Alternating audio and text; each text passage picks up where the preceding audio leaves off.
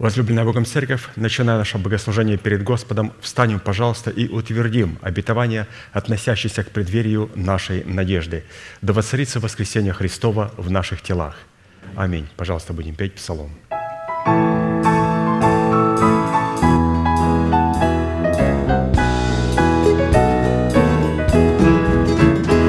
Господь, огонь с небес священный, Твой огонь, Твой огонь нам пошли.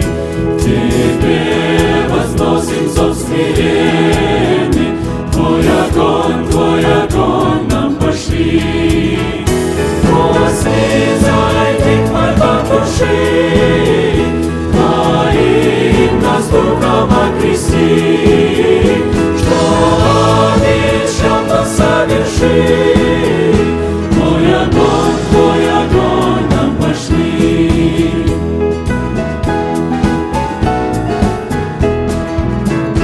Бог или дневли молению, Твой огонь, Твой огонь.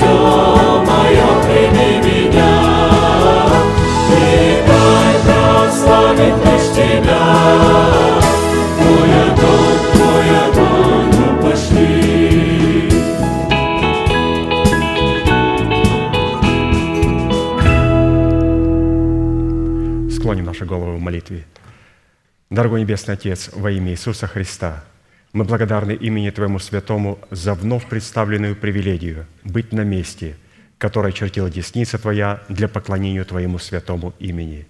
И ныне позволь наследию Твоему во имя крови завета подняться на вершины для нас недосягаемые и сокрушить всякое бремя и запинающий нас грех. Да будут прокляты в этом служении, как и прежде, все дела дьявола, болезни, нищета, преждевременная смерть, демоническая зависимость, всевозможные страхи, депрессии, разрушения, косность, невежество – все это да отступит от шатров святого народа Твоего. И ныне встань, Господи, на место покоя Твоего Ты и ковчег могущества Твоего, и да облекутся святые Твои спасением Твоим, и да возрадуются пред лицом Твоим. Дай нам больше от Духа Твоего, пропитай нас Духом Твоим святым, позволь нам найти светлое лицо Твое. Мы благодарим Тебя, что это служение представлено апостолом Аркадием в Твои божественные руки, и мы молим Тебя, продолжай вести его рукой сильную и превознесенную. Великий Бог, Отец и Дух Святой. Аминь. Будьте благословенны, пожалуйста, садитесь.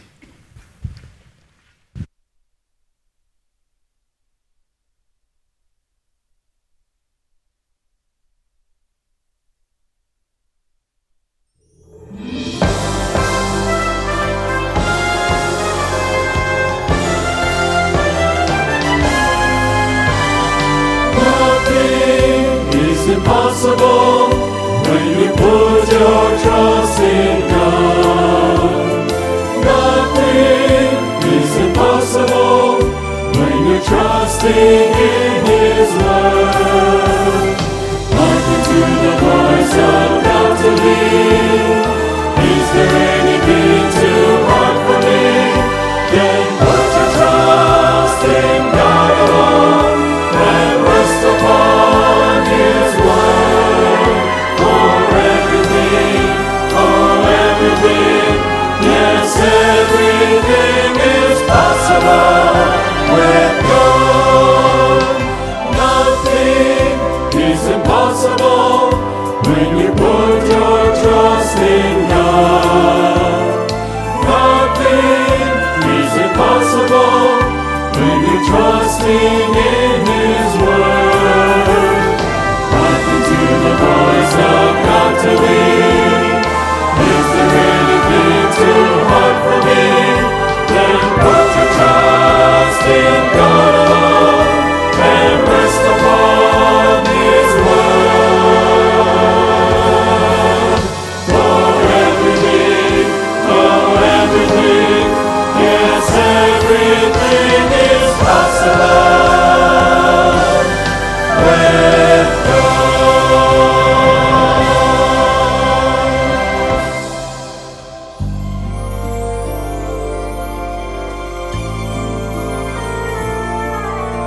Since I'm at His blessed Savior, since He cleansed and made me whole.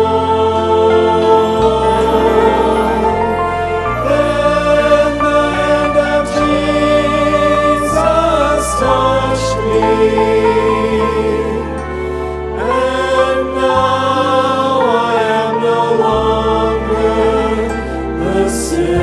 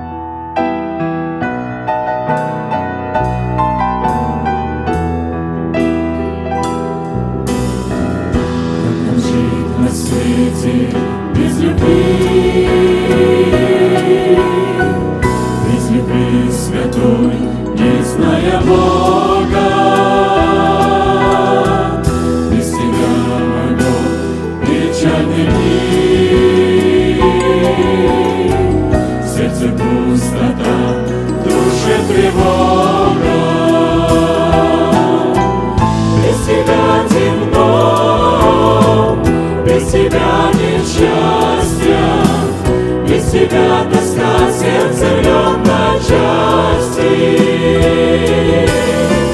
А с тобою я забываю беды, забываю боль, ты моя победа.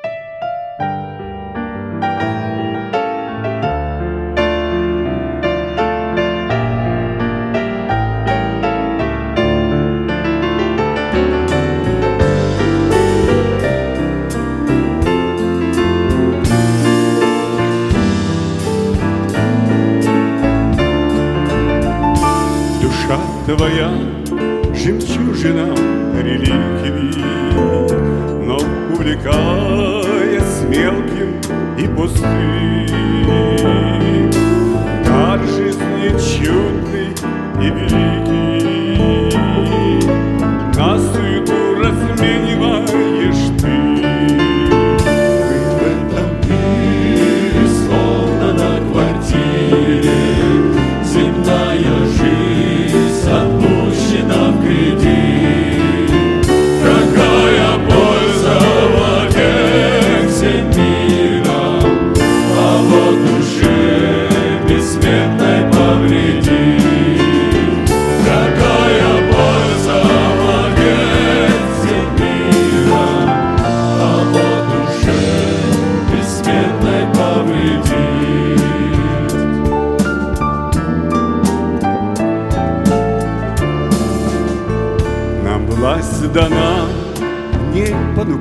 другими, чтоб увлекать надменно за собой или владеть богатствами земными. Нам власть дана над собственной душой. В этом мире словно на квартире земная жизнь запущена в кредит. Какая польза владеть всем миром, а вот душе бессмертной повредит. Какая польза владеть всем миром, а вот душе бессмертной повредит.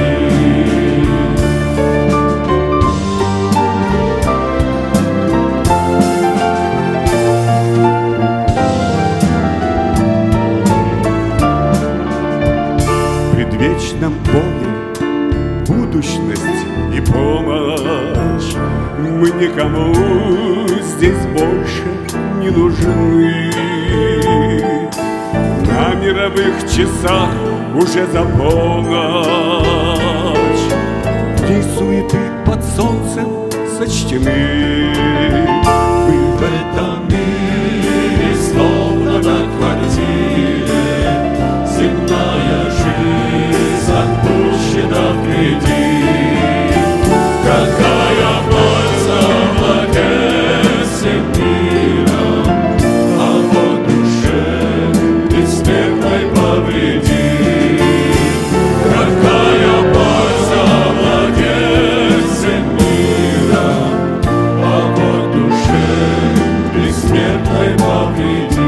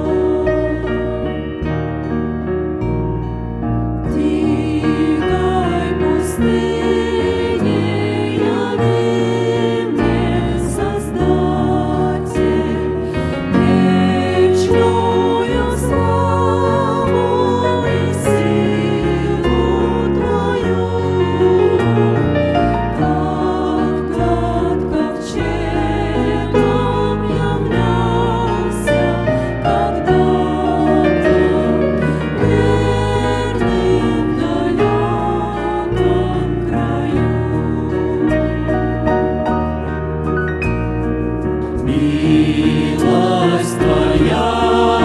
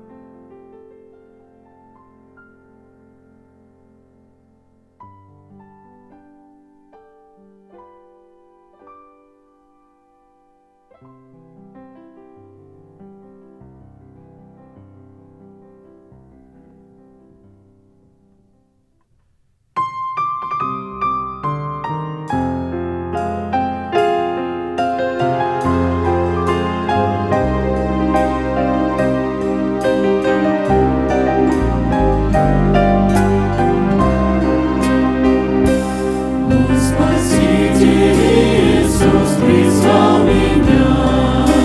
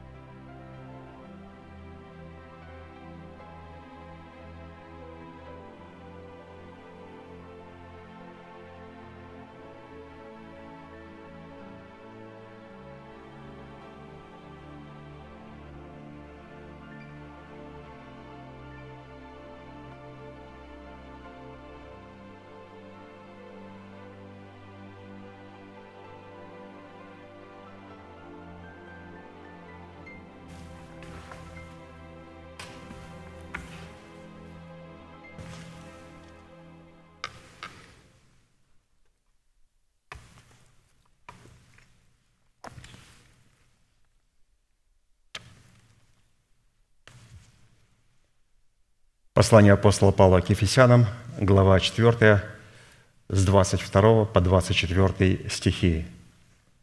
«Отложить прежний образ жизни ветхого человека, истлевающего в обольстительных похотях, а обновиться духом ума вашего и облечься в нового человека, созданного по Богу в праведности и святости истины».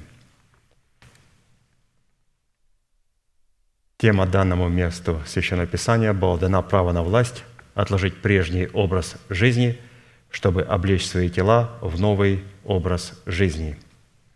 И для выполнения этой повелевающей заповеди, записанной у апостола Павла и представленной в серии проповедей апостола Аркадия, задействованы три судьбоносных, повелевающих и основополагающих действия – это отложить, обновиться и облечься.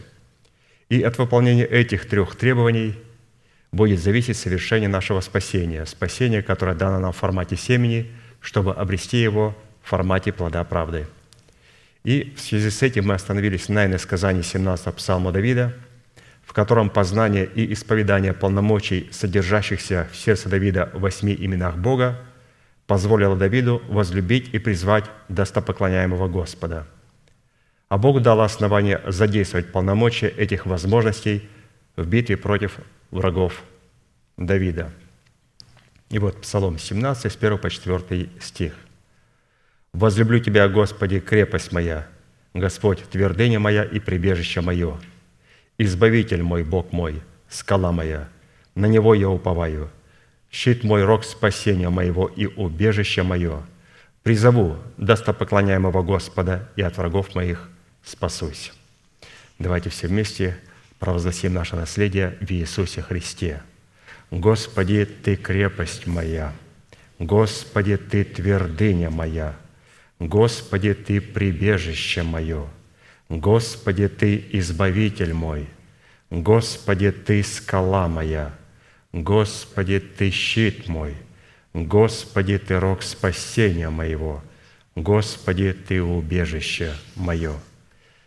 Да услышит Господь это исповедание и да увековечит его в нашем сердце, в нашем мышлении и в наших исповеданиях. То есть эти слова мы будем говорить и в вечности, кем для нас является Бог. И мы уже сейчас начинаем делать то, что будем делать в вечности.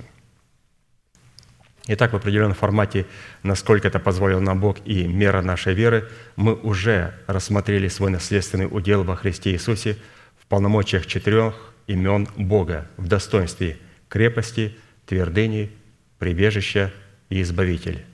Поэтому продолжим рассматривать наш наследственный удел во Христе Иисусе в имени Бога «Скала». В данной молитвенной песне Давида в имени Бога «Скала» сокрыт наследственный удел Сына Божия, в котором и через которого мы получаем победоносную способность сохранять и расширять спасение, которая состоит в усыновлении нашего тела искуплением Христовым. Сохранять через расширение. Если мы не сможем расширить и распространить наше спасение, то мы не можем его и сохранить. И распространить – это значит то спасение, которое мы приняли по дару благодати, когда был возрожден наш дух. Теперь с позиции нашего духа Господь начинает наступление на нашу душу. Потом через нашу душу вместе с нашим духом Он идет на наступление на наше тело, где находится, разумеется, держава смерти.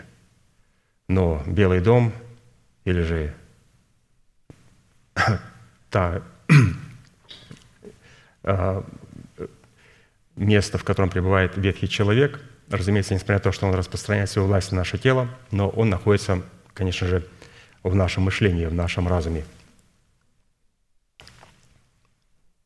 И он отображает себя, конечно же, в нашем теле, в тех желаниях, которые пребывают в нашем теле, которые не соответствуют святости Божией.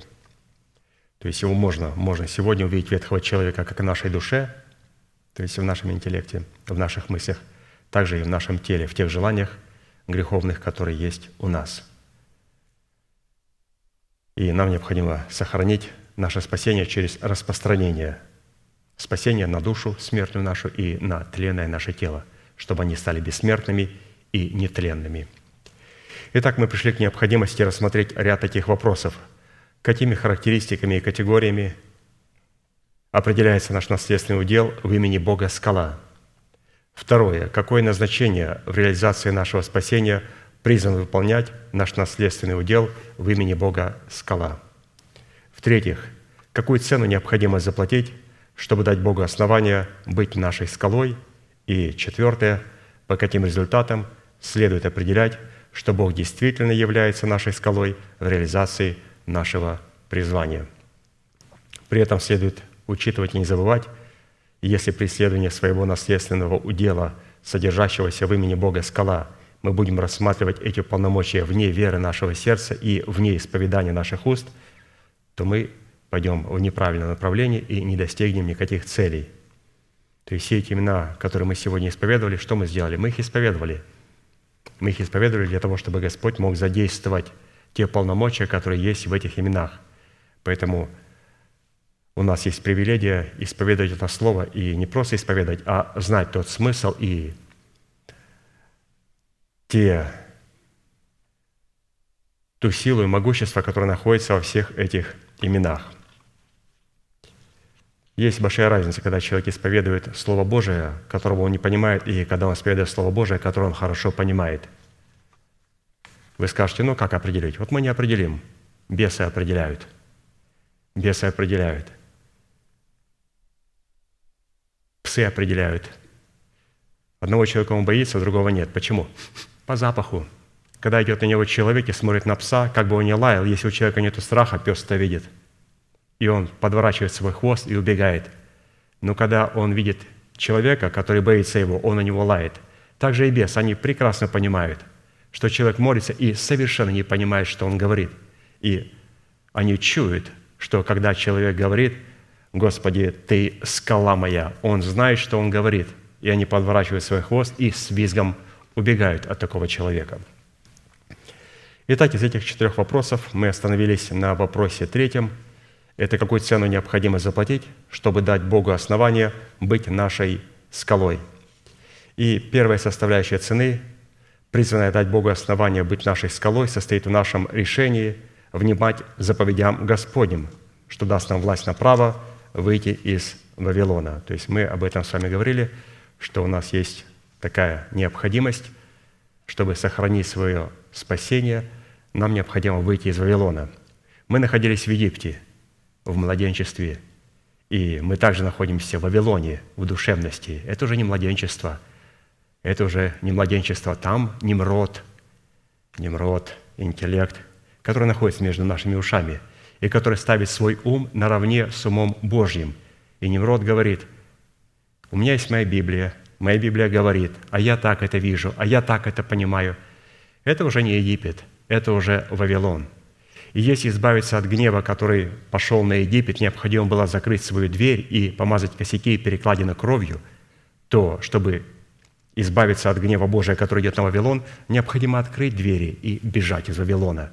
Другими словами говоря, необходимо припоясаться мечом и пройтись по стану взад и вперед и поразить все то, что не соответствует стандартам святости Божьей. Совершенно разные критерии, как борются младенцы и как необходимо бороться с душевностью, которая далеко уже не младенчество, и которая более страшный враг, чем Египет.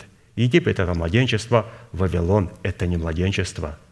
Вавилон – это страшная сила, которая представляет самого дьявола и сатану. Но Господь хочет спасти нашу душу, поэтому необходимо выйти из Вавилона, выйти из душевности, оставить свои понятия, оставить свои предрассудки, оставить свои обиды. Необходимо оставить Вавилон. Итак, вторая составляющая цены, дающая основание Богу быть нашей скалой, это наша плата за способность жить при огне пожирающей святости. Жить при огне пожирающей святости. То есть вот эта составляющая цены – пастырь посвятил несколько служений, и мы также сделаем вслед за ним. Итак, Исайя тридцать третья глава, четырнадцатый-шестнадцатый стихи. «Устрашились грешники на Сионе, трепет овладел нечестивыми. Кто из нас может жить при огне пожирающем? Кто из нас может жить при вечном пламени?» И дальше говорится, кто этот человек, кто может жить при огне пожирающем и жить при вечном пламени.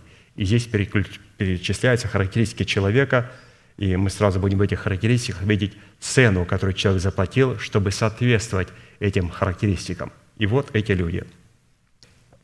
Тот, кто ходит в правде и говорит истину, кто презирает корость от притеснения, удерживает руки свои от взяток, затыкает уши свои, чтобы не слышать о кровопролитии, и закрывает глаза свои, чтобы не видеть зла.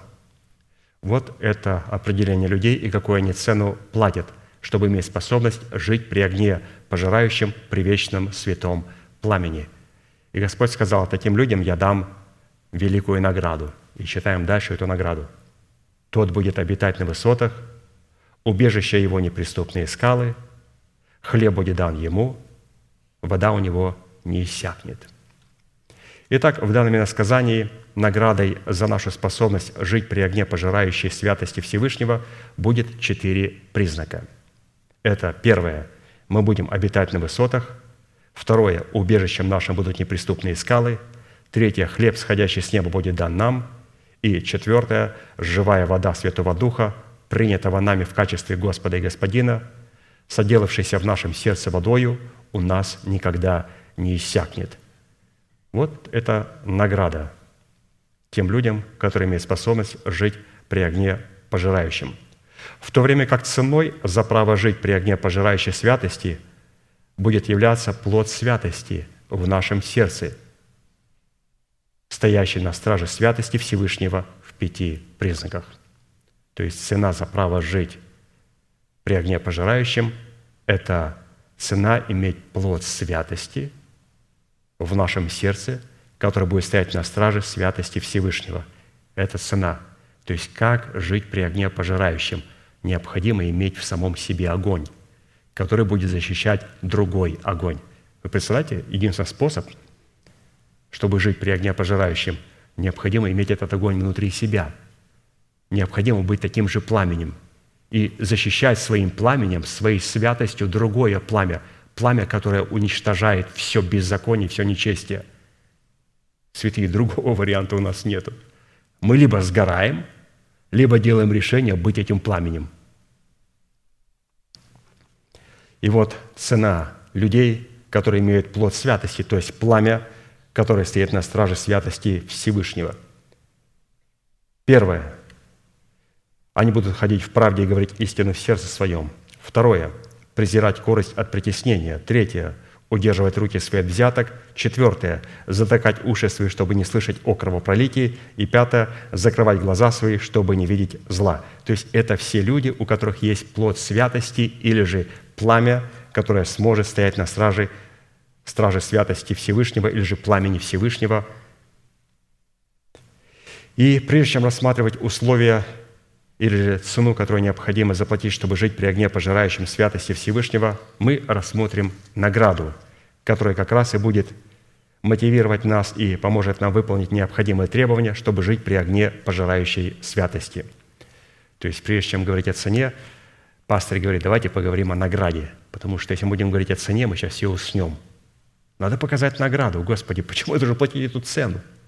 Покажите мне, пожалуйста, награду, воздаяние. Вот как это было показано Моисею. Вот смотрите, Евреям одиннадцатая глава, двадцать четыре двадцать шесть. «Веру Моисей, придя в возраст, отказался называться сыном дочери фараоновой и лучше захотел страдать с народом Божьим, нежели иметь временное греховное наслаждение. И поношение Христова почел большим для себя богатством, нежели египетские сокровища». Зачем он это сделал? Писание дальше говорит, «Ибо он взирал на воздаяние». Господь показал ему воздаяние. Он показал ему награду. И вот у нас, разумеется, тоже здесь представлена награда в этих составляющих, где Господь говорит, «Ты будешь обитать на моих высотах. Убежищем твоим будут неприступные скалы. Хлеб будет дан тебе, и живая вода у тебя не иссякнет». То есть вот такие награды, когда Господь дает, то ради этого потом мы платим цену. Поэтому сегодня мы говорить будем об этих четырех наградах, которые каким-то образом должны нас увлечь платить потом цену святости, чтобы огонь Божий возгорелся в нас. Но вначале Господь говорит, какую награду нам даст. И вот первая составляющая награды в нашем сердце, без взирания на которое у нас не будет возможности выполнить необходимые условия, чтобы жить при огне пожирающем святости, состоит в приготовленном, в приготовленном для нас жилище на высотах клятвенных обетований. Состоит в приготовленном для нас жилище на высотах клятвенных обетований, в которых мы призваны почитать себя мертвыми для греха, живыми же для Бога, называя несуществующую державу жизни в нашем теле как существующую, дабы дать Богу основание отворить мир на высотах нашего сердца, который является престолом Его власти. Итак, награда. Господь будет приготавливать для нас жилище на высотах. На каких высотах? На высотах клятвенных своих обетований. Иов двадцать пять, два. «Держава и страх у него, он творит мир на высотах своих». Из этого и других мест Писания следует, что высотами, на которых Бог творит мир, образно являются как тело святого человека, устроенного в дом Господень, так и тело Христова, представляющее образ горы Сиона в лице доброй жены. Для Бога творить мир на высотах своих означает приводить в исполнение свое слово в мудром сердце человека, который устроил себя в храм, живущего в нем Святого Духа. То есть мы прочитали, что Он творит мир на высотах. Творить мир – это значит, Господь будет приводить свое слово через человека, у которого есть мудрое сердце. Мудрое сердце – это сердце, в котором пребывает два великих свидетеля, предстоящие перед Богом всей земли, в достоинстве Тумима, представляющего истину начальствующего учения Христова, и в достоинстве Урима, представляющего господство Святого Духа, открывающего тайну, содержащуюся в истине Тумима, то есть в истине учения. Псалом сто тридцать семь, два. «Поклонюсь перед святым храмом Твоим и славлю имя Твое за милость Твою и за истину Твою, ибо Ты возвеличил Слово Твое превыше всякого имени Твоего». Учитывая, что Бог возвеличил истину Своего Слова в храме нашего тела, при условии наличия в нем мудрого сердца следует, что Богу творить мир на высотах Своего Слова, возвеличенного в храме нашего тела, для этого Ему необходимо, чтобы человек сотрудничал с Ним на условиях ученика, платящего цену за свое ученичество. Когда в Писании идет речь о высотах, на которых Бог творит мир, то на иврите слово «высота» означает «высота» – это небеса, высокое место, возвышенность, вышина, рост, спина, клятвенное обетование Бога, холм, воинский стан, ополчение Бога, гора Сион, тело Христова, добрая жена в достоинстве тесных врат, тело человека, в котором воздвигнута держава жизни. Это все в Библии сопряжено со словом «высота». А посему, давая определение высотам Божьим, на которых Бог творит мир, следует иметь в виду состояние сердца человека, имеющего органическое причастие к высотам Сиона, в лице доброй жены, на месте которых человек заключил с Богом завет мира. Псалом сорок семь, два, три. «Велик Господь и всехвален в ограде Бога нашего, на святой горе Его, прекрасная возвышенность, радость всей земли гора Сион, на северной стороне ее город великого царя». Когда Бог говорит, что Он живет на высоте небес, в святилище, которым является избранный им остаток, и в сокрушенном сердце человека, трепещущего перед Его словом, в устах Его посланников, то из этого следует, что Бог живет и творит мир на высотах своих в трех уникальных измерениях, сообщающихся между собою. Это на высоте небес, на высоте святилища, которое является телом Христовым, и на высоте искупленного им сердца в теле человека. Вот, пожалуйста, вот эти все три высоты, они должны рассматриваться вместе. Это те высоты, на которых пребывает Бог. Это три высоты. Высота небес, святилища и сердца искупленного человека. А посему определением высот, на которых Бог творит мир, является клятвенное слово Бога, исходящее из трех уникальных измерений высоты, сообщающихся между собою, над которыми Бог бодрствует, чтобы она скоро исполнилась, и которая адресована к святилищу в лице Сиона и к человеку, имеющему причастие к Сиону.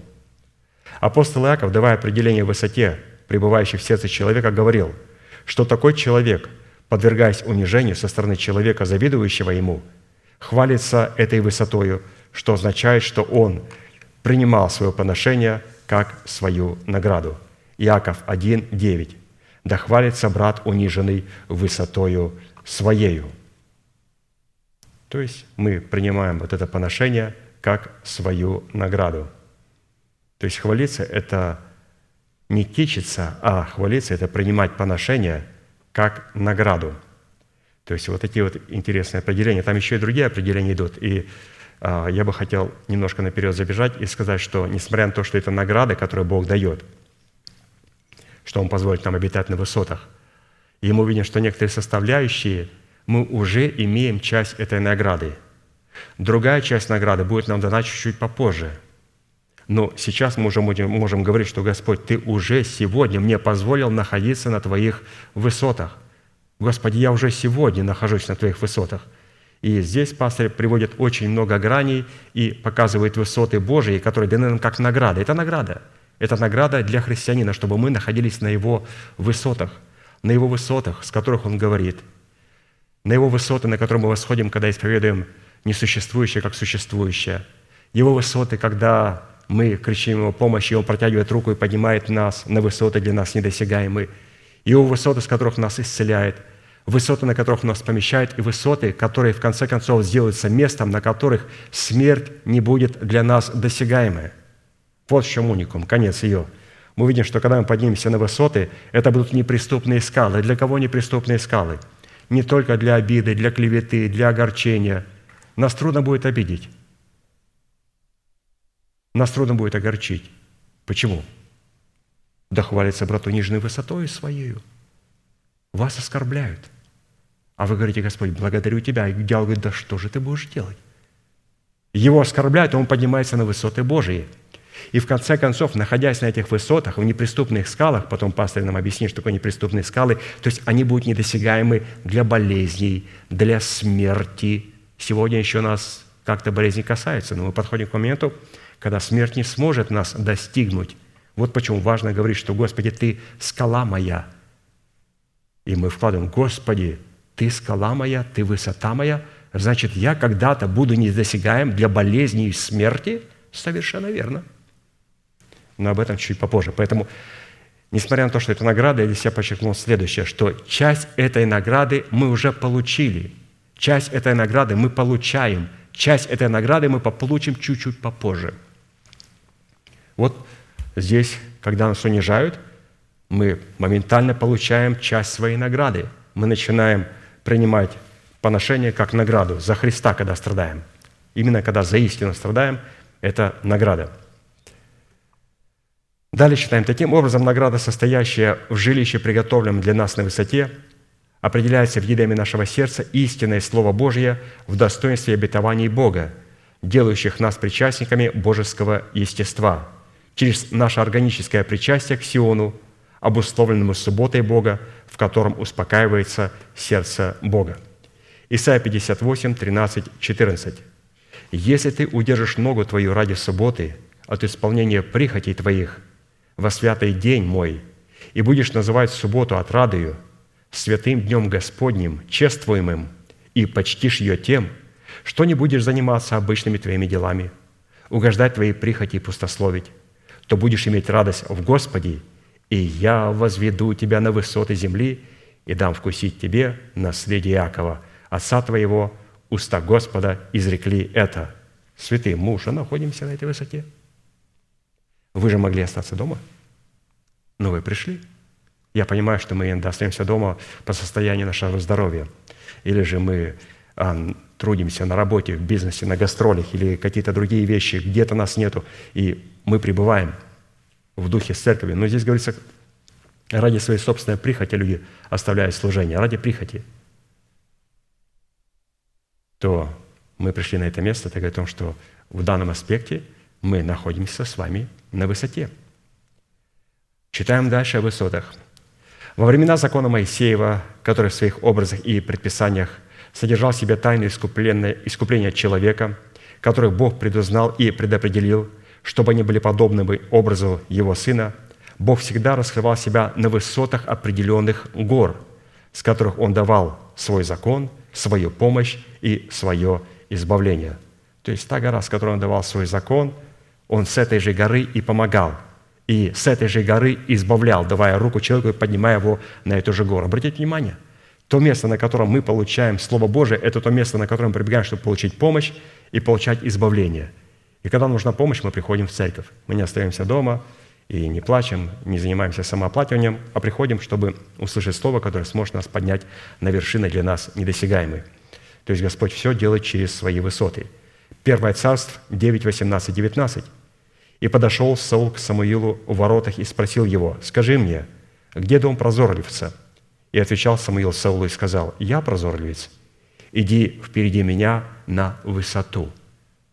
Первая встреча Саула с Самуилом, который искал прозорливца, он сказал, что этот прозорливец – это я. И первое предложение, он говорит: «Саул, иди на высоту, соработай с именем Господь, ты скала моя. Итак, иди впереди меня на высоту, и вы будете обедать со мною сегодня, и отпущу тебя утром, и все, что у тебя на сердце, скажу тебе». То есть, каким образом ученик сработает с учеником, каким образом Саул сработал с Самуилом. То есть, через высоту. Всякий раз, когда Бог являл свою помощь для своих детей, находящихся в смертельной опасности царствующего греха, Он простирал к ним свою руку с высоты изреченного им слова. Красиво сказано. Он простирает к нам руку свою с высоты через изреченное проповедуемое слово. Нет, конечно же, можно подойти и обнять, или похлопать по плечу. Ну, лучше всего, когда Господь поднимает нас на свою высоту. Он простирает к нам свою руку через изреченное им слово. второе Царств два, двадцать два, четырнадцать, восемнадцать. «Возгремел с небес Господь, и Всевышний дал глас свой, пустил стрелы и рассеял их, блеснул молнию и истребил их, и открылись источники моря, обнажились основания вселенной от грозного гласа Господа, от дуновения духа гнева Его. Простер Он руку с высоты, и взял меня, и извлек меня из вод многих, избавил меня от врага моего сильного, от ненавидящих меня, которые были сильнее меня». То есть мы здесь видим, что Господь простирает к нам руку со своей высоты, как? Через проповедуемое нам слово. Далее мы смотрим на высоту с разных граней.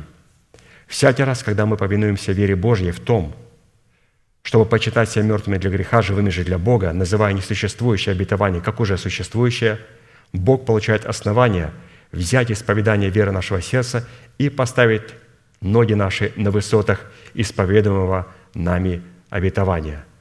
Вы посмотрите, как мы поднимаемся на высоты. Здесь мы видели о том, что Господь простирает нам свою руку через изреченное слово, а здесь Господь хочет, чтобы мы поднялись на Его высоты через наше исповедание. Вначале Он протягивает свою руку через слова помазанника Божия. Для чего? Что-то я ничего не... Ну, сказали слово, и как-то оно... Ну, так сказали словом, протянул руку, чтобы этой рукой вложить мне слова в сердце. И теперь следующая составляющая.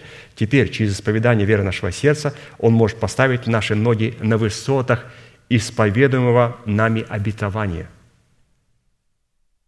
Исповедуемое нами обетование. Поэтому мы подошли к пастору и говорим: у нас проблема, у меня проблема с сыном. Он дает мне слово. Ну, хорошо, молись, держи обетование, продолжай исповедовать. Ну, спасибо. И ухожу. Практически Бог уже протянул свою руку ко мне и дал слово. Он дал мне слово. Я помахал головой, говорю: да, спасибо. Спасибо, конечно, да, спасибо. Что спасибо? Надо теперь брать это слово, которое мы услышали, и исповедовать его, потому что Господь будет поставлять ноги наши на высотах только через исповедуемое нами обетование. второе Царств двадцать два, тридцать три, тридцать пять. «Бог припоясывает меня силой, устрояет мне верный путь, делает ноги мои, как оленьи, и на высотах поставляет меня. научает руки мои брани, и мышцы мои напрягает, как медный лук». То есть пастырь говорит, какие надо взять слова, как необходимо в молитве бороться, как надо исповедать это Слово Божие, чтобы Господь мог поставить нас на своих высотах. Всякий раз, продолжаем дальше смотреть на высоты Божии, когда мы приготавливаем свое сердце к слушанию благовествуемого слова более чем к жертвоприношению, Бог получает основания избавлять нас от руки того, кто сильнее нас, и опять же возводит нас на высоты Сиона, на которых мы можем торжествовать. Иеремия тридцать один, десять, четырнадцать. «Слушайте слово Господне, народы, и возвестите островам отдаленным, и скажите: кто рассеял Израиля, тот и соберет его, и будет охранять его, как пастырь стада свое. Ибо искупит Господь Иакова и избавит его от руки того, кто был сильнее его. И придут они, и будут торжествовать на высотах Сиона. Истекутся к благостыне Господа, к пшенице и вину и елею, к агнцам и валам, и душа их будет, как напоенный водою сад, и они не будут уже более томиться. Тогда девица будет веселиться в хороводе, и юноши и старцы вместе, и изменю печаль их в радость, и утешу их, и обрадую их после скорби их, и напитаю души священников туком, и народ мой насытится благами моими, говорит Господь». Здесь Господь говорит о том, что Он хочет, чтобы мы могли торжествовать на высотах Сиона. Мы пришли в церковь, и сейчас нам предлагается вот подняться на эти вершины Сиона, торжествовать через Его Слово. Продолжаем читать дальше. «Всякий раз, когда мы в поклонении Богу на Его высотах ищем познание Бога в премудрости Его Слова, а не материального успеха, не души своих неприятелей, не многих дней жизни, мы тем самым даем Богу основания вложить на этой высоте в наше мудрое сердце свою мудрость, которую мы искали, а также то, чего мы не искали. Это богатство, имение и славу». Это все Господь делает на своих высотах. Конечно же, здесь будет говориться о Соломоне. Второе Паралипоменон, первая глава, с одиннадцатого по тринадцатый стих. «И сказал Бог Соломону: за то, что это было на сердце твоем, и ты не просил богатства, имения и славы, и души неприятелей твоих, и также не просил ты многих дней, а просил себе премудрости и знания, чтобы управлять народом моим, над которым я воцарил тебя. Премудрость и знание дается тебе, а богатство и имение и славу я дам тебе такие, подобно которых не бывало у царей прежде тебя и не будет после тебя. И пришел Соломон с высоты, что в Гаваоне». Вы видите, что Господь говорил на высоте? «И пришел Соломон с высоты, что в Гаваоне, от скинии собрания в Иерусалим, и царствовал над Израилем». Учитывая, что это прообраз, а не самый образ вещей, то под богатством имения и мудростью следует рассматривать богатство веры Божьей, принятое в наше сердце через наставление вере. Вот давайте посмотрим на этих Соломонов. Иакова два пять. «Послушайте, братья мои возлюбленные, не бедных ли мира избрал быть Бог богатыми верою и наследниками царства, которое Он обещал любящим Его». Святитель сказал, это кто? Это сказано в Соломоне? Да. Писание говорит, вот в Соломона, здесь говорит больше Соломона. Здесь больше Соломона. «Не бедных ли мира избрал Бог быть богатыми верою». Ну, читаем дальше про высоты Божии. «Всякий раз, когда Бог слышит стон узников греха, которые ненавидят грех, но не имеют силы избавиться от смерти, которая является возмездием за грех, Бог немедленно приникнет к ним со своей святой высоты, дабы дать им способность возвещать на Сионе имя Господня и хвалу Его в Иерусалиме». Псалом сто один, двадцать, двадцать три. «Ибо Он приникнул со святой высоты Своей, с небес призрел Господь на землю, чтобы услышать стон узников, разрешить сынов смерти, дабы возвещали на Сионе имя Господне и хвалу Его, в Иерусалиме, когда соберутся народы вместе и царство для служения Господу». Еще раз давайте обратим внимание, кому Господь приникнул со своей высоты? К тем, от кого Он услышал стон, стон узников. узников греха. Это не просто рабы греха. Узники греха. Узники греха – это люди, которые делают грех и страдают. Когда человек делает грех и не страдает, это не узник греха. И Господь никогда ему с высоты своей не приникнет и не поможет ему. Господь готов приникнуть со своей высоты только к человеку, который является узником греха, который делает грех и ненавидит то, что он делает. И иногда ненавидит себя за соделанный грех. Ему стыдно. И он приходит на богослужение в воскресенье, выходит сюда, исповедует грехи и кается. Это о чем говорит? Он не легализирует грех. И Писание говорит, что вот узники греха – это как раз те люди, которые соработают с высотой Божьей. Это люди, которые ненавидят грех, но пока находятся в борьбе со грехом. Вы посмотрите, кто соработает с именем Господи, ты скала моя. Узники греха, которые ненавидят грех. Кто бы мог подумать? Далее, всякий раз, когда на нас обрушивается ложь сынов иноплеменных, как большие воды, и мы начинаем взывать к Богу о том, что Он преклонил к нам свои небеса и избавил нас от вод многих, Он простирает руку свою с высоты небес и спасает нас. Псалом сто сорок три, пять, восемь.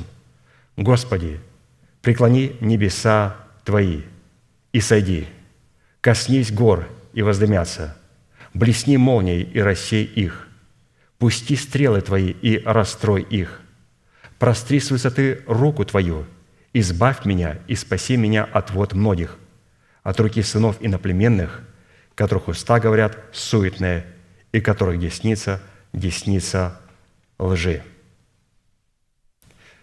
Господь готов простереть к нам свою руку, чтобы спасти нас от сынов иноплеменных, которые говорят против нас ложь. Просто необходимо обратиться к Богу за помощью. То есть практически здесь, в этой помощи, человек дает место гневу Божьему. Он не мстит за себя. То есть как сказать, ну, Господи, ну, избавь меня и спаси меня. Он говорит, я избавлю тебя, я избавлю, спасу тебя. Как? Дай место гневу Божьему. А как дать место гневу Божьему? Перестань быть судьей. Господи, как не быть судьей? Прости человека. И мы прощаем человека. Если это святой человек, то Господь начинает с ним работать, исправлять его. Вполне возможно, он скоро придет и попросит прощения. А может быть, через год, через два, через десять, через тридцать. И иногда ко мне подходили люди и просили прощения. А, столько лет прошло, да говорю, да ты что? Ну, я даже и не помню, что такое было. А вот человек начал мучиться. Это о чем говорит? Что я сработаю с этой высотой, и тот человек, наверное, начал сработать с этой высотой. Святой человек Божий, он начал сработать с этой высотой. И что-то он увидел в себе, и пришел, начал каяться. Говорю, да, ты знаешь, честно говоря, ну, в этом не надо каяться. Ну, пускай Господь тебя благословит. А в некоторых вещах надо нам каяться. В некоторых вещах нам надо прощать наших обидчиков обязательно. И не надо махать рукой, да, я тебя простил уже. Но если человек приходит и кается, то не надо махать рукой, да, я тебя простил. Сказать, брат, я тебя прощаю. Я тебя уже простил, но я тебя прощаю, чтобы ты знал, я тебя прощаю во имя Господа Иисуса Христа и восстанавливаю с тобой отношения. То есть это очень важно сказать. Потому что мы находимся на высотах, теперь надо же нам брата поднять на высоту. А как поднять на высоту? Надо простить его и утешить его, и поддержать его. Господь нам подал руку свою и поднял нас на высоту. Теперь брат говорит, прости меня. То есть дай руку свою. И мы говорим, я прощаю во имя Господа Иисуса Христа и восстанавливаю с тобой отношения. Таким образом, мы поднимаем нашего брата на высоту. Учитывая, что все достоинства Бога и Его Церкви издревле филигранно подделываются падшим Херувимом и его ангелами, существуют не только высоты Божьи, но и высоты человеческие, за которыми стоят организованные силы тьмы, бросающие вызов высотам Божьим, выдающим себя за высоты Божьи.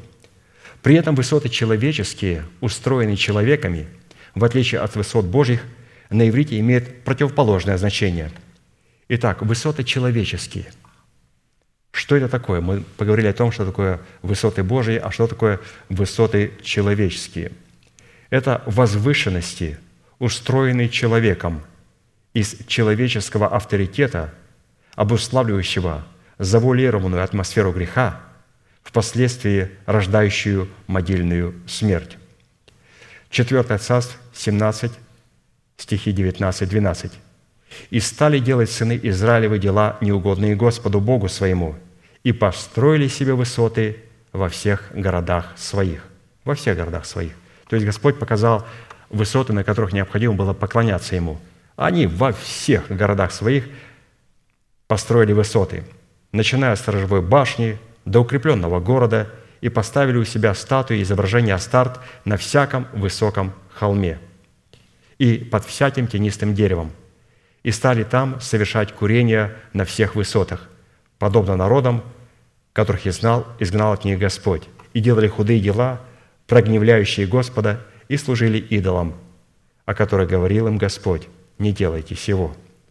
Именно на одной из таких высот, противостоящих высотам Бога и противных Богу высот, Балак, царь Моавитский, по повелению пророка Валаама, которого он призвал из Пифора построить семь жертвенников, и вознес на каждом из них по тельцу и по овну. Давайте посмотрим на эти высоты. Числа двадцать два, сорок, сорок один и также двадцать третья глава с первого по третий. «И заколол Валаак волов и овец, и послал к Валааму и князьям, которые были с ним. На другой день утром Валаак взял Валаама и возвел его на высоты Вааловы, чтобы он увидел оттуда часть народа». То есть он возвел туда, чтобы пророк Валаам мог проклясть Израиля, и чтобы Валааку не воевать, потому что он слышал, что Господь делает с врагами своими. И он говорит: можно без войны убить Израиля? Я тебе заплачу, пророк Божий Валаам, много денег дам, просто прокляни его. Если мы будем воевать, мы проиграем. И сказал Валаам Валааку: «Построй мне здесь семь жертвенников и приготовь мне семь тельцов и семь овнов». Валаак сделал так, как говорил Валаам, и вознесли Валаак и Валаам по тельцу и по овну на каждом жертвеннике. И сказал Валаам Валааку: «Постой у всесожжения твоего, а я пойду. Может быть, Господь выйдет мне навстречу, и что Он откроет мне, я объявлю тебе». И пошел на возвышенное место. Он пошел на то место, на котором Бог ему раньше отвечал. То есть построил себе другие высоты, сделал себе другие высоты, на которых он принес жертвы, а пошел на ту высоту, на которой Бог ему отвечал обычно. Дальше пастырь пишет, обратите внимание, Валаам прекрасно знал, что Бог не будет отвечать ему на высотах Вааловых. А посему, чтобы получить ответ от Бога, он пошел на возвышенное место, указанное ему ранее Богом, для поклонения, где он получал ответ от Бога. Однако, когда дети Божьи отступают от исполнения Его заповедей, они не спадают с высоты, на которой они пребывали, и тогда Бог призывает на них с высоты Своей гром обличения, исходящий из жилища святыни Своей, с которой они не спали. Иеремия двадцать пять, двадцать девять, тридцать. «Ибо вот на город сей, на котором наречено имя Мое, я начинаю наводить бедствие, и вы ли останетесь ненаказанными? Нет, не останетесь ненаказанными, ибо я призываю меч на всех живущих на земле, говорит Господь Саваоф. Посему прореки на них все слова сии, и скажи им: Господь возгремит с высоты и из жилища святыни Своей, подаст глаз свой, страшно возгремит население свое, как топчащие в точили, воскликнет на всех живущих на земле».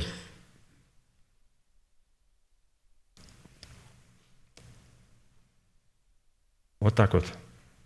И пастырь говорит вывод: чтобы выполнить условия, необходимые для способности жить при поедающем огне святости Всевышнего, нам необходимо не просто взирать на воздаяние, в достоянии жилища на высотах Божьих, но чтобы наше взирание сопровождалось словословием, как здесь было написано: «И скажи им, Господь возгремит с высоты и жилища святыни Своей». Каким словословием? То есть нам необходимо, чтобы, взирая на наше воздаяние, это взирание сопровождалось правильным словословием.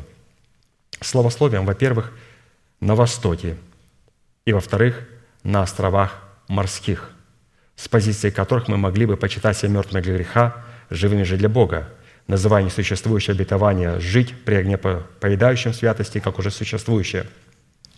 Что значит призывать Бога на востоке? Сейчас мы это место прочитаем. Призывать Бога на востоке – это осудить своего ветхого человека в смерти Господа Иисуса Христа, в своем народе, в доме нашего Отца и в своей душевной жизни, отложив прежний образ жизни ветхого человека, сливающего в басительных похотях. А призывать Бога на островах морских – это совершать образ тотального освящения для тотального посвящения. Исайя двадцать четыре, пятнадцать, двадцать. «Итак, славьте Господа на востоке, на островах морских». То есть, обратите внимание, каким образом Господь говорит: «А ну-ка, возьми-ка и возгреми с высоты, святой человек».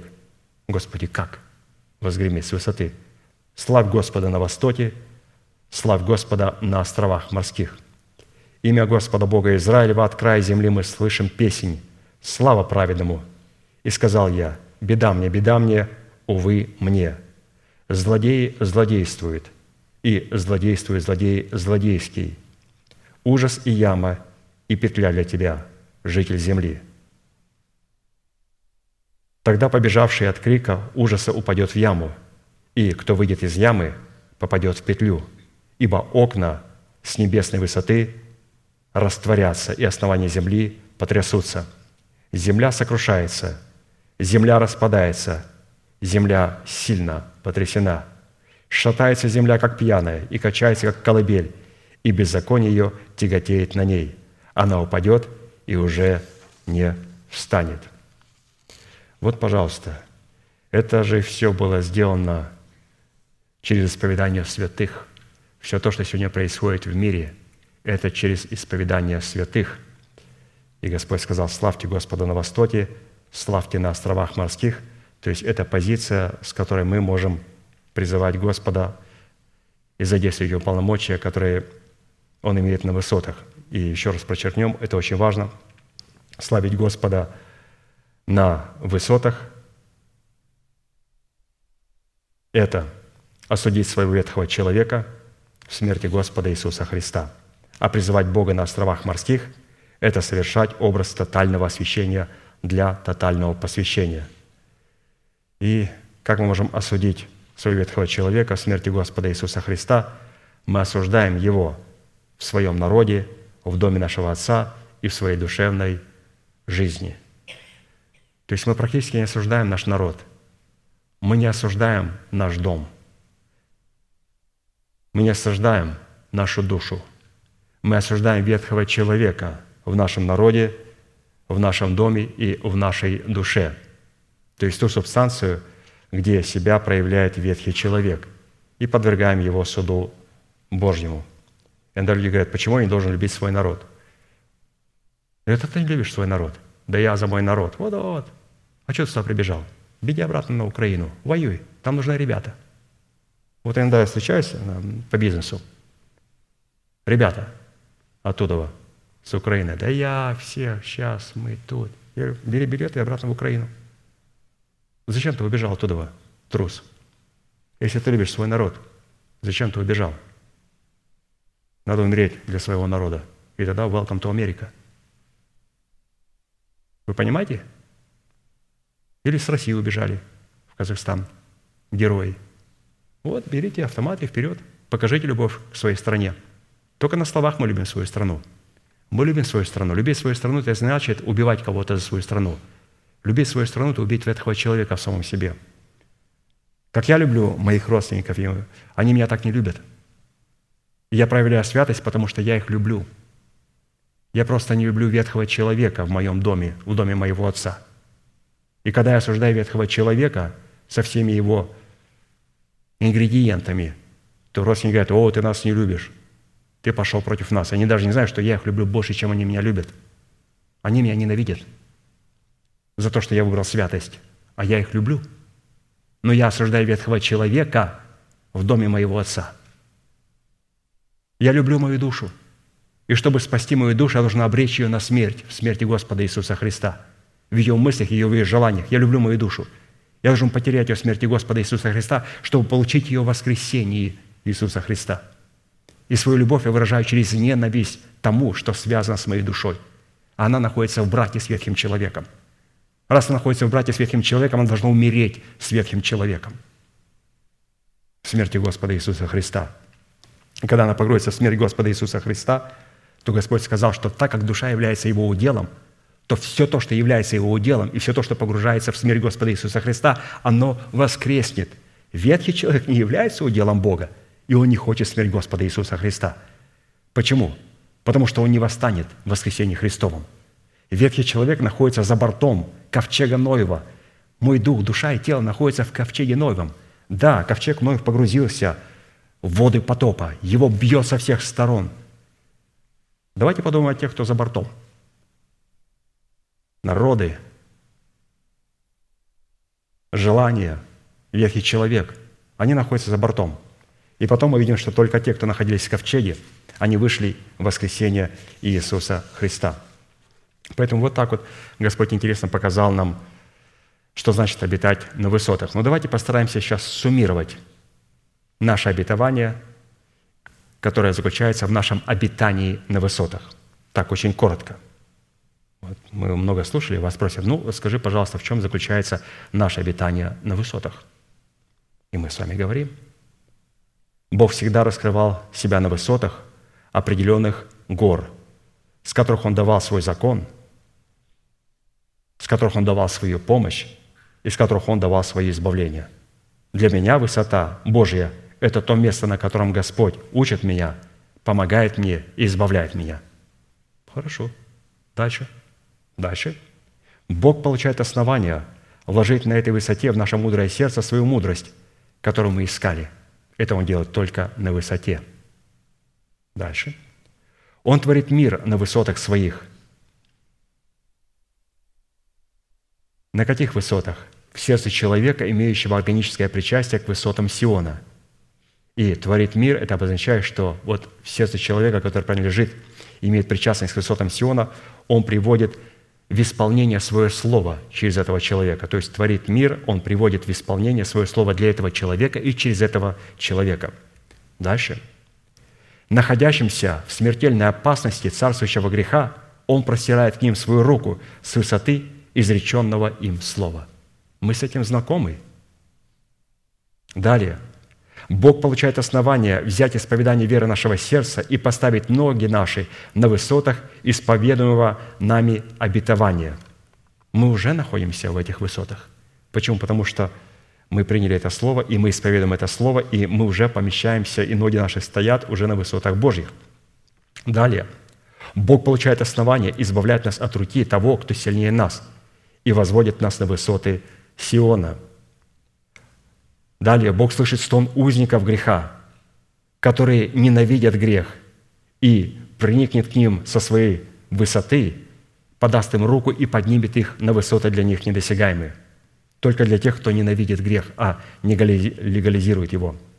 Далее, всякий раз, когда нас и на нас обрушивается ложь сынов иноплеменных, Он простирает руку свою с высоты небес и спасает нас. Далее, когда мы хвалимся унижением своим, или же когда мы принимаем свое поношение как свою награду, Господь нас поставляет на своих высотах. И далее. Мы должны ставить Господа на востоке и на островах морских, чтобы задействовать высоты Божьи.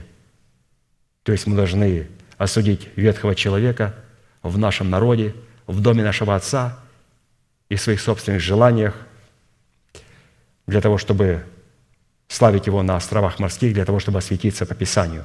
Вот такая была интересная составляющая обитания на высотах. Это награда, святые. Мы видим, что уже часть этой награды, мы ей пользуемся. Все мы пользуемся этой наградой в какой-то мере. Вторая составляющая награды в нашем сердце, без взирания на которую у нас не будет никакой возможности выполнить необходимые условия, чтобы жить при огне пожирающей святости – состоит в приготовленном для нас убежище в неприступных скалах. Писание так и говорит, что помимо того, что мы будем обитать на высотах, второе, убежищем нашим будут неприступные скалы. Вот это награда, на которую мы должны смотреть. первое Царств двадцать три, четырнадцать. «Давид же пребывал в пустыне, в неприступных местах, и потом на горе в пустыне Зив. Саул искал его всякий день, но Бог не предал Давида в руки его. В данной составляющей нашу награду, на которую мы призваны взирать, чтобы получить силу выполнить условия, необходимые для того, чтобы жить при огне пожирающем святости, удел в имени Бога скала Израилева сочетается с уделом имени Бога убежища. То есть Он является убежищем в неприступных скалах. То есть Господь, Ты скала моя, это пятое имя. Господь, Ты убежище мое, это восьмое имя. Но здесь мы сейчас видим сочетание имени Бога скала и имя Бога убежище, которое становится для нас неприступным местом. Это очень важно.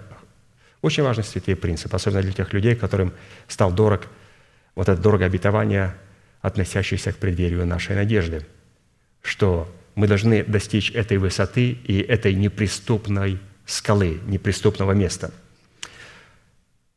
Неприступное место – это крепость на горе. Неприступное место – это твердыня, укрепление, убежище.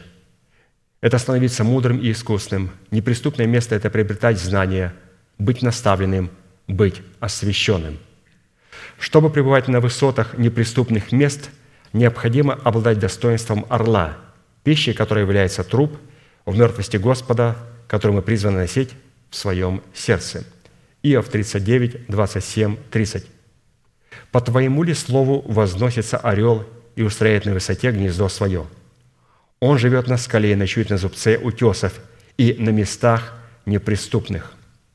Оттуда высматривает себе пищу, глаза его смотрят далеко, птенцы его пьют кровь, и где труп, там и он».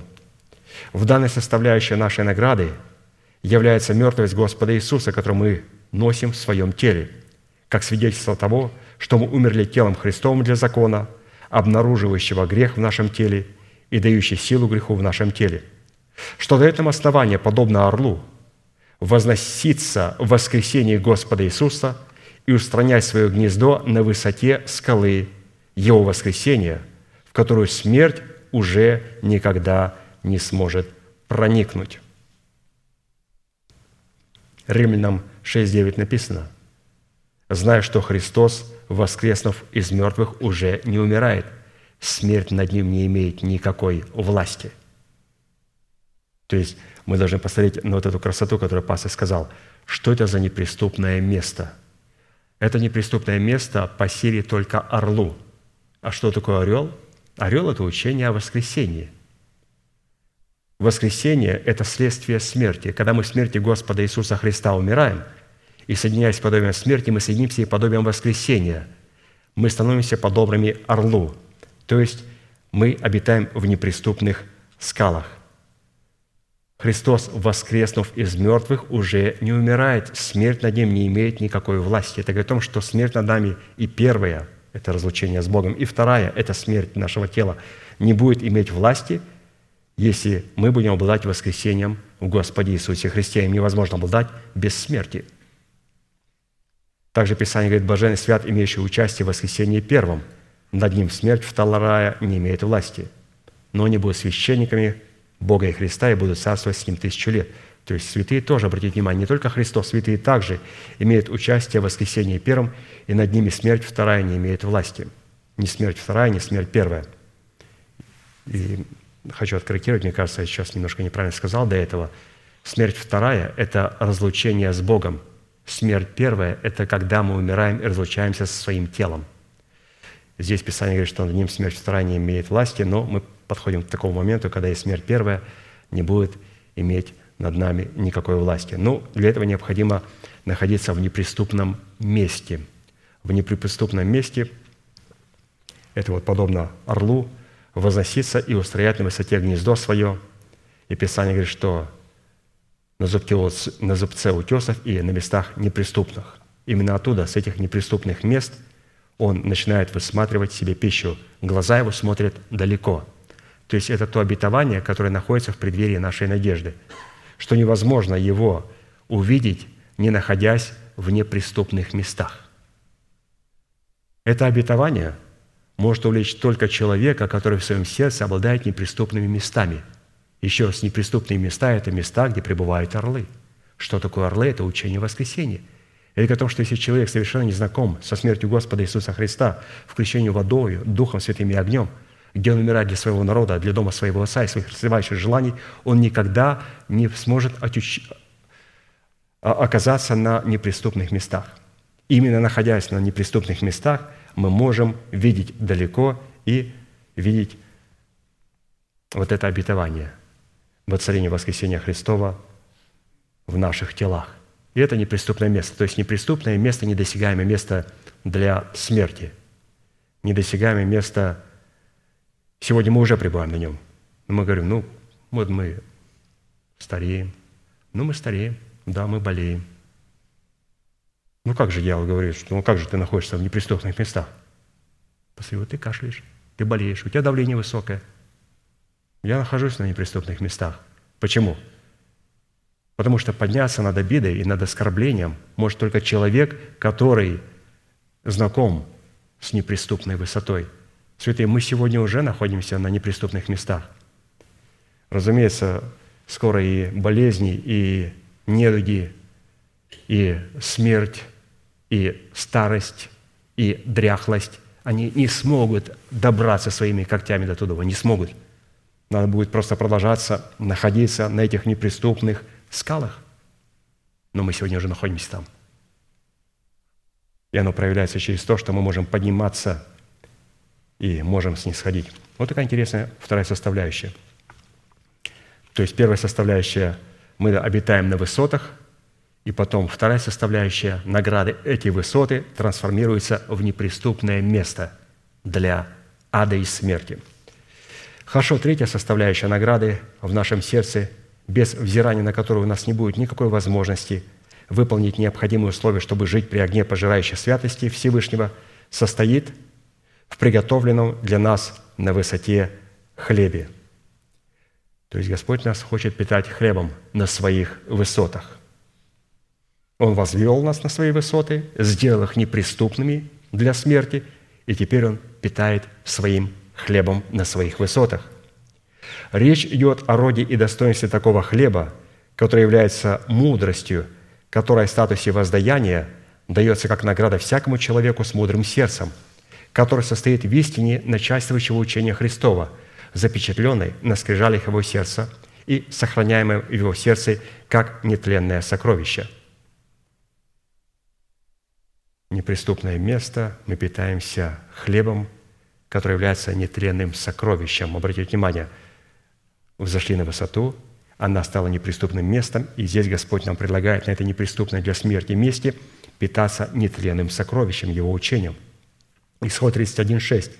«И вот я в сердце всякого мудрого вложу мудрость, дабы они сделали все, что я повелел тебе». При этом следует разуметь, что мудрость нетленного сокровища, как таковая, дается нашему мудрому сердцу исключительно в таких константах, как в определениях чистой пищи, состоящей в притчах, в образах, в аллегориях, в гаданиях, в иносказаниях, которые не только недоступны для душевного человека, но и неприемлемы, возмутительны и отвратительны для его души.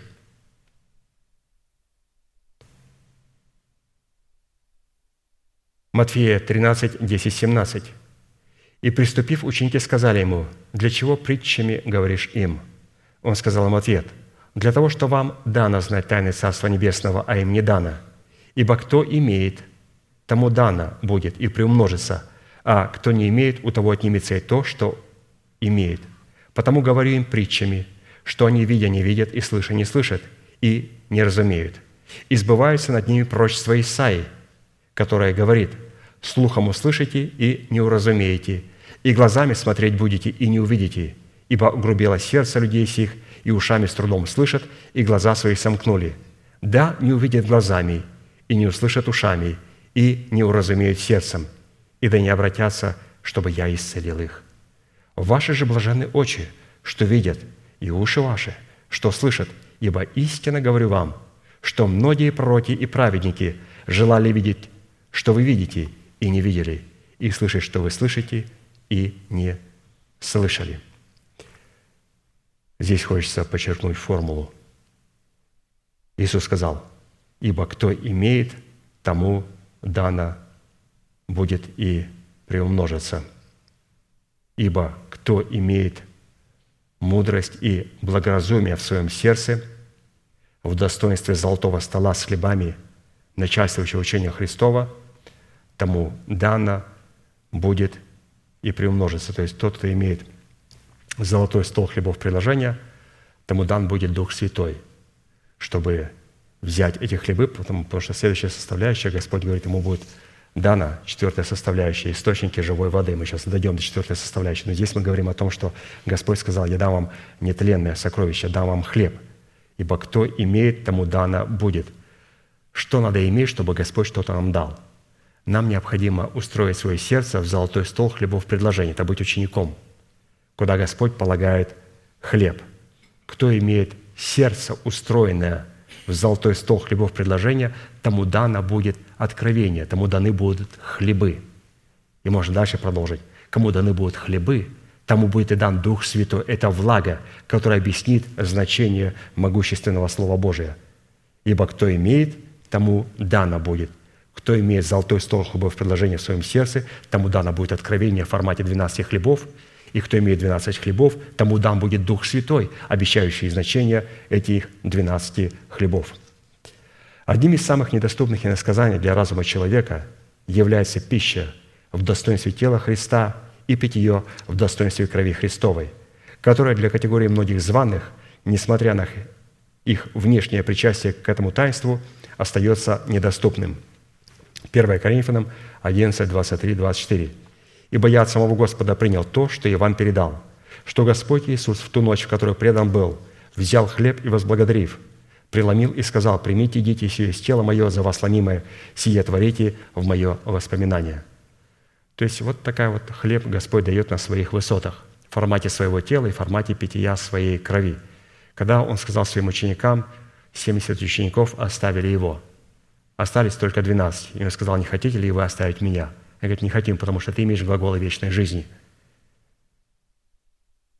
И мы видим, что когда он второй раз повторил, что, чем является его тело и чем является его кровь, показав на опреснок и на чашу Нового Завета, то снова с этой вечери вылетел уже Иуда Искариот. То есть Господь говорил всегда такими способами, чтобы отсеять вот таких вот людей, которые называются учениками, но являются истинно таковыми.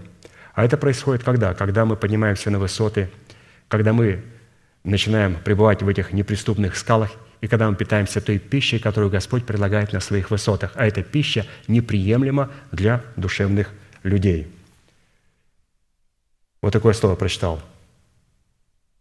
Константа.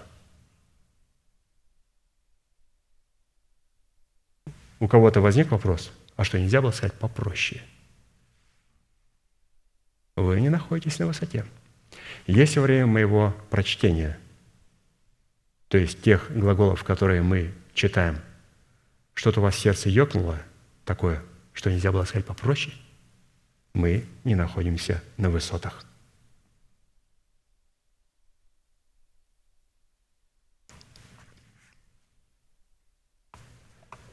Вот проверяем, святые, вот читаем и проверяем себя.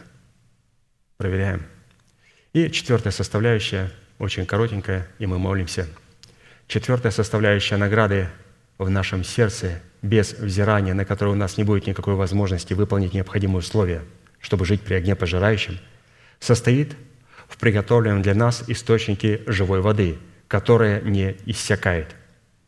И вот об этом источнике воды Иоанна семь, тридцать семь - тридцать девять. В последний же великий день праздника стоял Иисус и возгласил, говоря, «Кто жаждет, иди ко мне и пей. Кто верует в меня, у того, как сказано в Писании, из чрева потекут реки воды живой». Сие сказал он о Духе, которого имели принять верующие в Него, ибо он еще не был на них, ибо еще не было на них Духа Святаго, потому что Иисус еще не был прославлен. Речь идет о Святом Духе, который дан будет всякому человеку, ожидающему и жаждущему откровений истины, пребывающего у него в сердце в достоинстве начальствующего учения Христова». То есть вот такая вот интересная четыре награды, на которые нам необходимо взирать. И очень коротко суммируем. Первое. Мы будем обитать на высотах. Первая награда – это место, с которого Господь начинает с нами свою кооперацию и куда Он нас возносит. Вторая награда – убежищем нашим будет неприступные скалы. Это место, где Бог нас сохраняет от смерти. Третья награда – это хлеб, сходящий с небес, будет дан нам. Это место, на котором Он нас питает своей нетленной пищей. И четвертое – живая вода Святого Духа, принятого нами в качестве Господа и Господина, соделавшегося в нашем сердце водою, у нас никогда не иссякнет. И это место, как раз на котором Он, Господь, становится нашим Господом, и с которым мы получаем способность водиться Духом Святым. Поэтому вот такие святые у нас составляющие были представлены. У нас здесь есть и другие составляющие, но я думаю, что это все потом мы рассмотрим в будущем. Будем молиться, будьте благословенны в вашей молитве.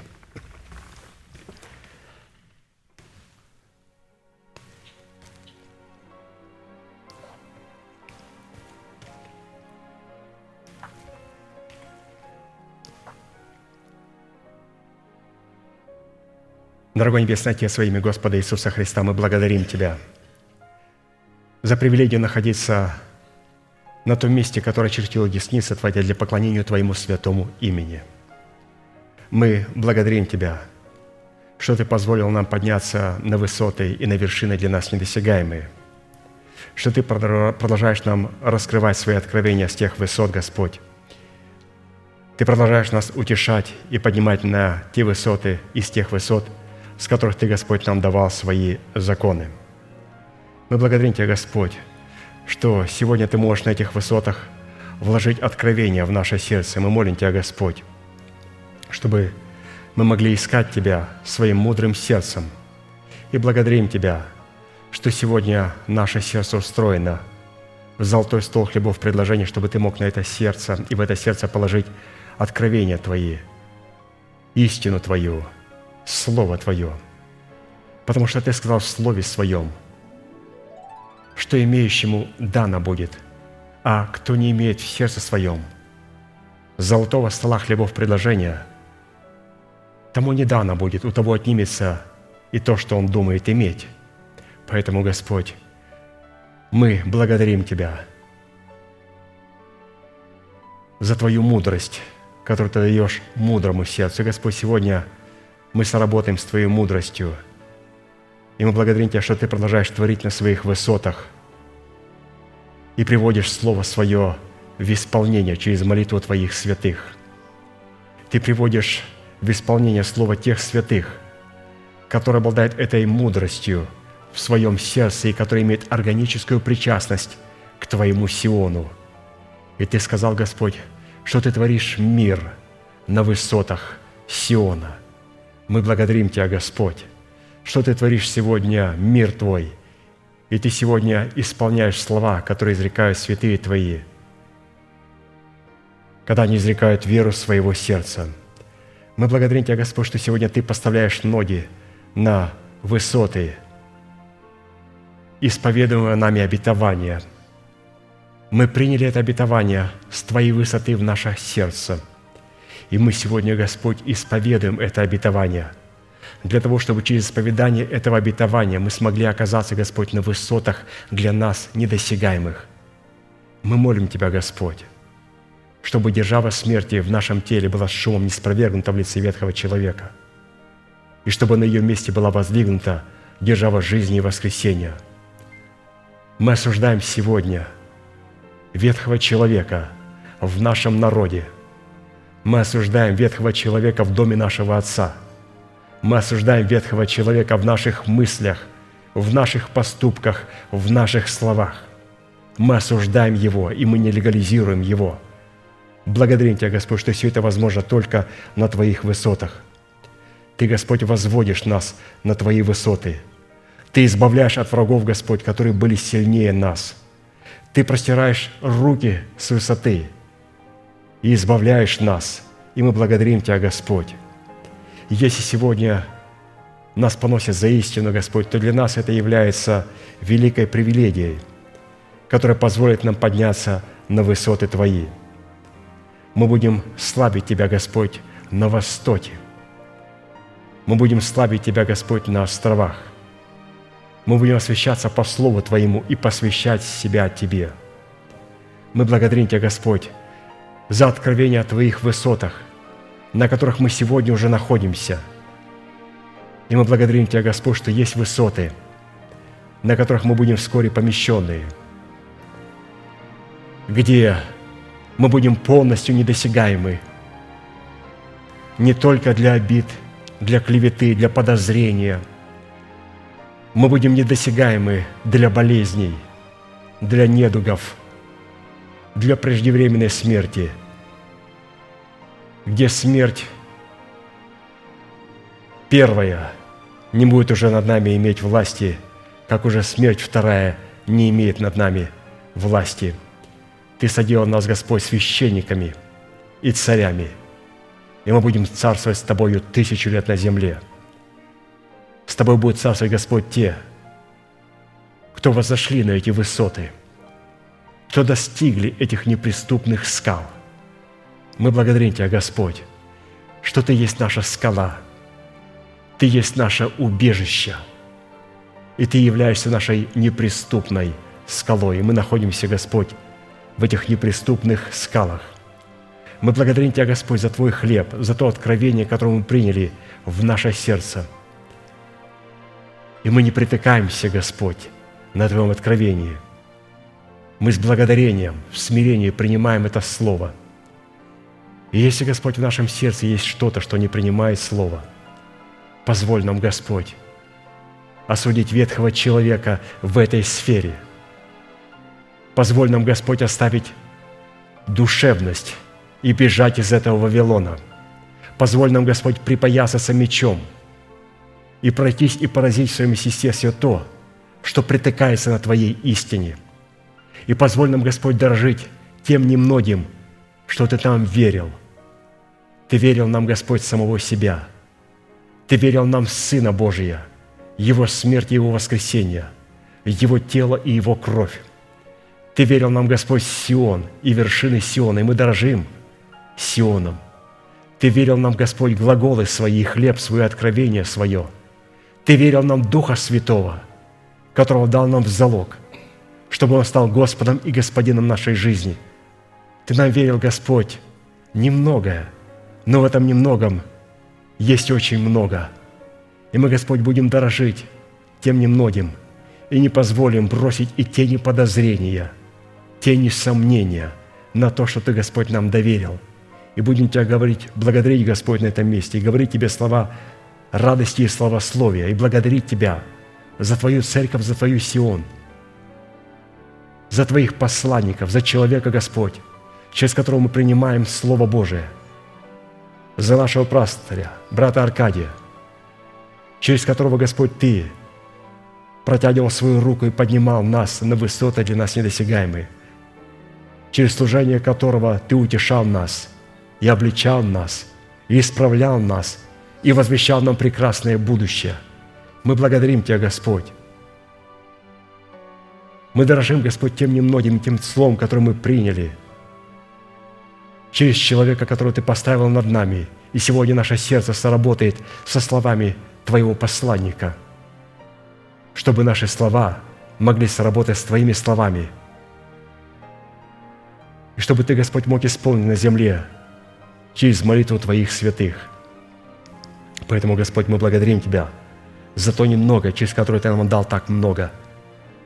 Мы молим Тебя, Господь, чтобы то слово, через которое Ты нас утешал и поднимал и исцелял, чтобы сегодня это слово было направлено с Твоей высоты к человеку, Господь, через которого Ты, Господь, нас поднимал на высоты, чтобы это слово могло восстановить его и поднять на Твои, Господь, высоты его, и восстановить сего мужа пред лицом Твоим, чтобы он мог исполнять свое служение с дерзновением, к которому Ты, Господь, призвал его от юных лет, к которому Ты, Господь, его готовил всю жизнь, для того, чтобы возвестить нам откровение, которое можно увидеть только с неприступных скал.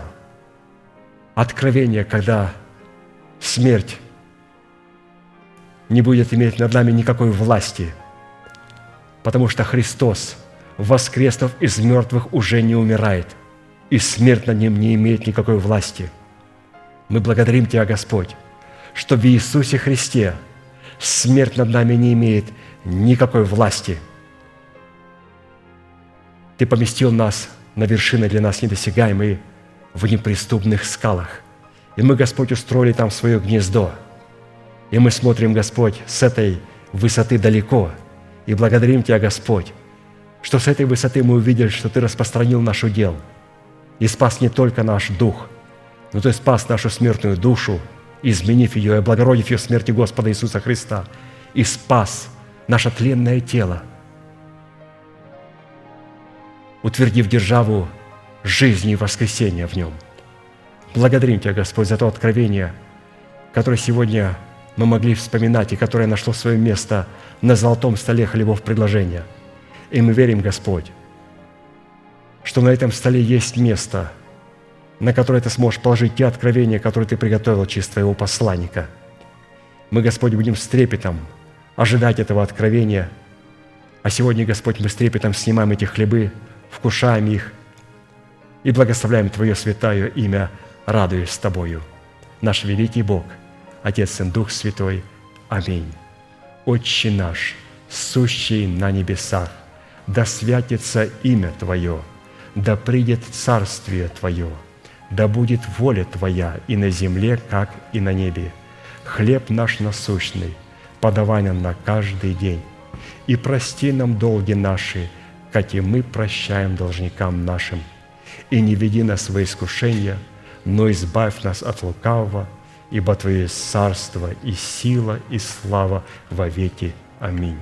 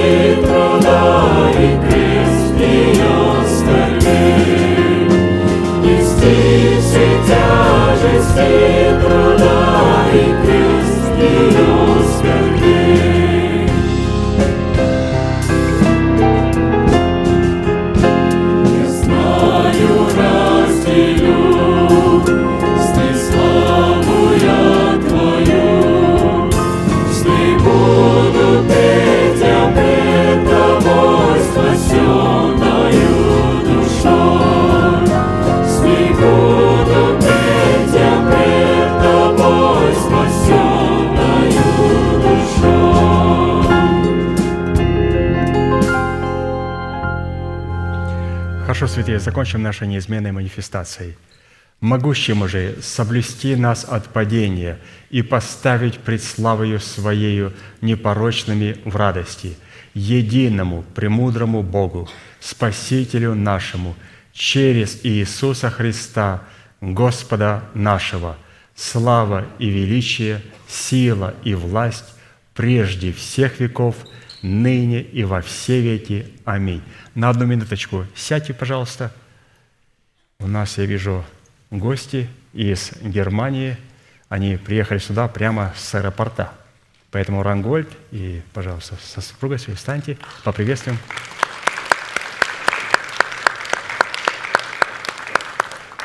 Все, благодарим, рады вас очень видеть. Садитесь, пожалуйста. Вот они прямо, прямо, прямо. Не знаю, они успели домой заехать или нет. То есть, когда у нас началось собрание, они еще были в аэропорту. Ну, вот святой человек Божий не хочет пропустить ни одного собрания и хотят вместе быть со святыми на Сионе.